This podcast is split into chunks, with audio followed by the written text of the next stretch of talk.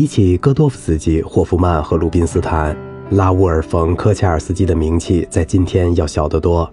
许多钢琴家都是以神童起家的，科恰尔斯基也不例外。四岁就举行了公开演出，七岁巡回演出，十二岁时演出场次已经超过一千次。他是肖邦学生米库里的弟子，米库里曾在1844年至1848年跟随肖邦学习，很受肖邦器重。米库里的教学严格按照肖邦的传统。根据科恰尔斯基自己的说法，不论音乐还是技术都不能忽视，包括在钢琴前的姿态，如何构建乐句，音乐线条中歌唱的音色、连奏、断奏、起音、节奏、踏板的运用，而所有的一切就是为了尽可能还原作曲家的意图。他在米库里那里获益匪浅，评论界对科恰尔斯基的评价还不错。来自德累斯顿的评价是，并非技巧大师，而是一位音乐家，或者更高些，音乐天才。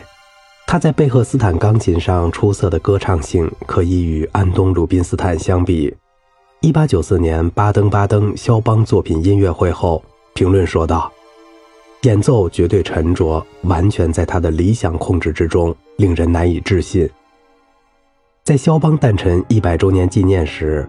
科恰尔斯基举行了四晚的肖邦作品音乐会，并在几个主要城市巡回演出。他成为肖邦权威诠释者。一九三六年，他在柏林举行了不下三十场肖邦作品的独奏会。二战的爆发使他的演奏生涯暂时中断。战后，他移居波茨南，并准备录制全部肖邦作品，并且积极筹备一九四九年的国际肖邦钢琴比赛。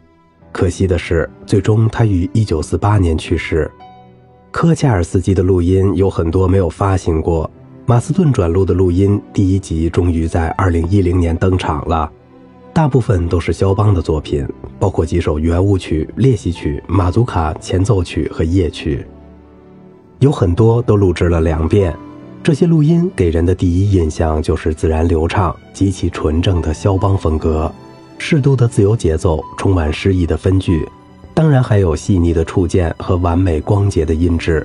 从技巧上来说，科恰尔斯基实在算不上一流。练习曲是他的软肋，速度都很慢，缺乏流畅感。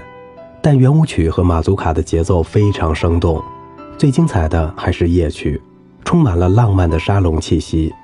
其中最著名的降 E 大调夜曲非常有趣。科恰尔斯基增加了很多装饰音，非常迷人。据说这是从米库里那儿弄来的。如果这直接来源于肖邦的话，这个录音就是非常珍贵的文物。它表明肖邦也不总是按照谱上所记来演奏自己的作品，他很可能会加入一些精彩的装饰音。除了肖邦的作品外，唱片中还有几首舒伯特、舒曼和李斯特的小品。令人印象深刻的是舒伯特、李斯特的《菩提树》。具有丰富的层次和魔幻般的技巧展现。好了，今天的节目就到这里啦，我是小明哥，感谢您的耐心陪伴。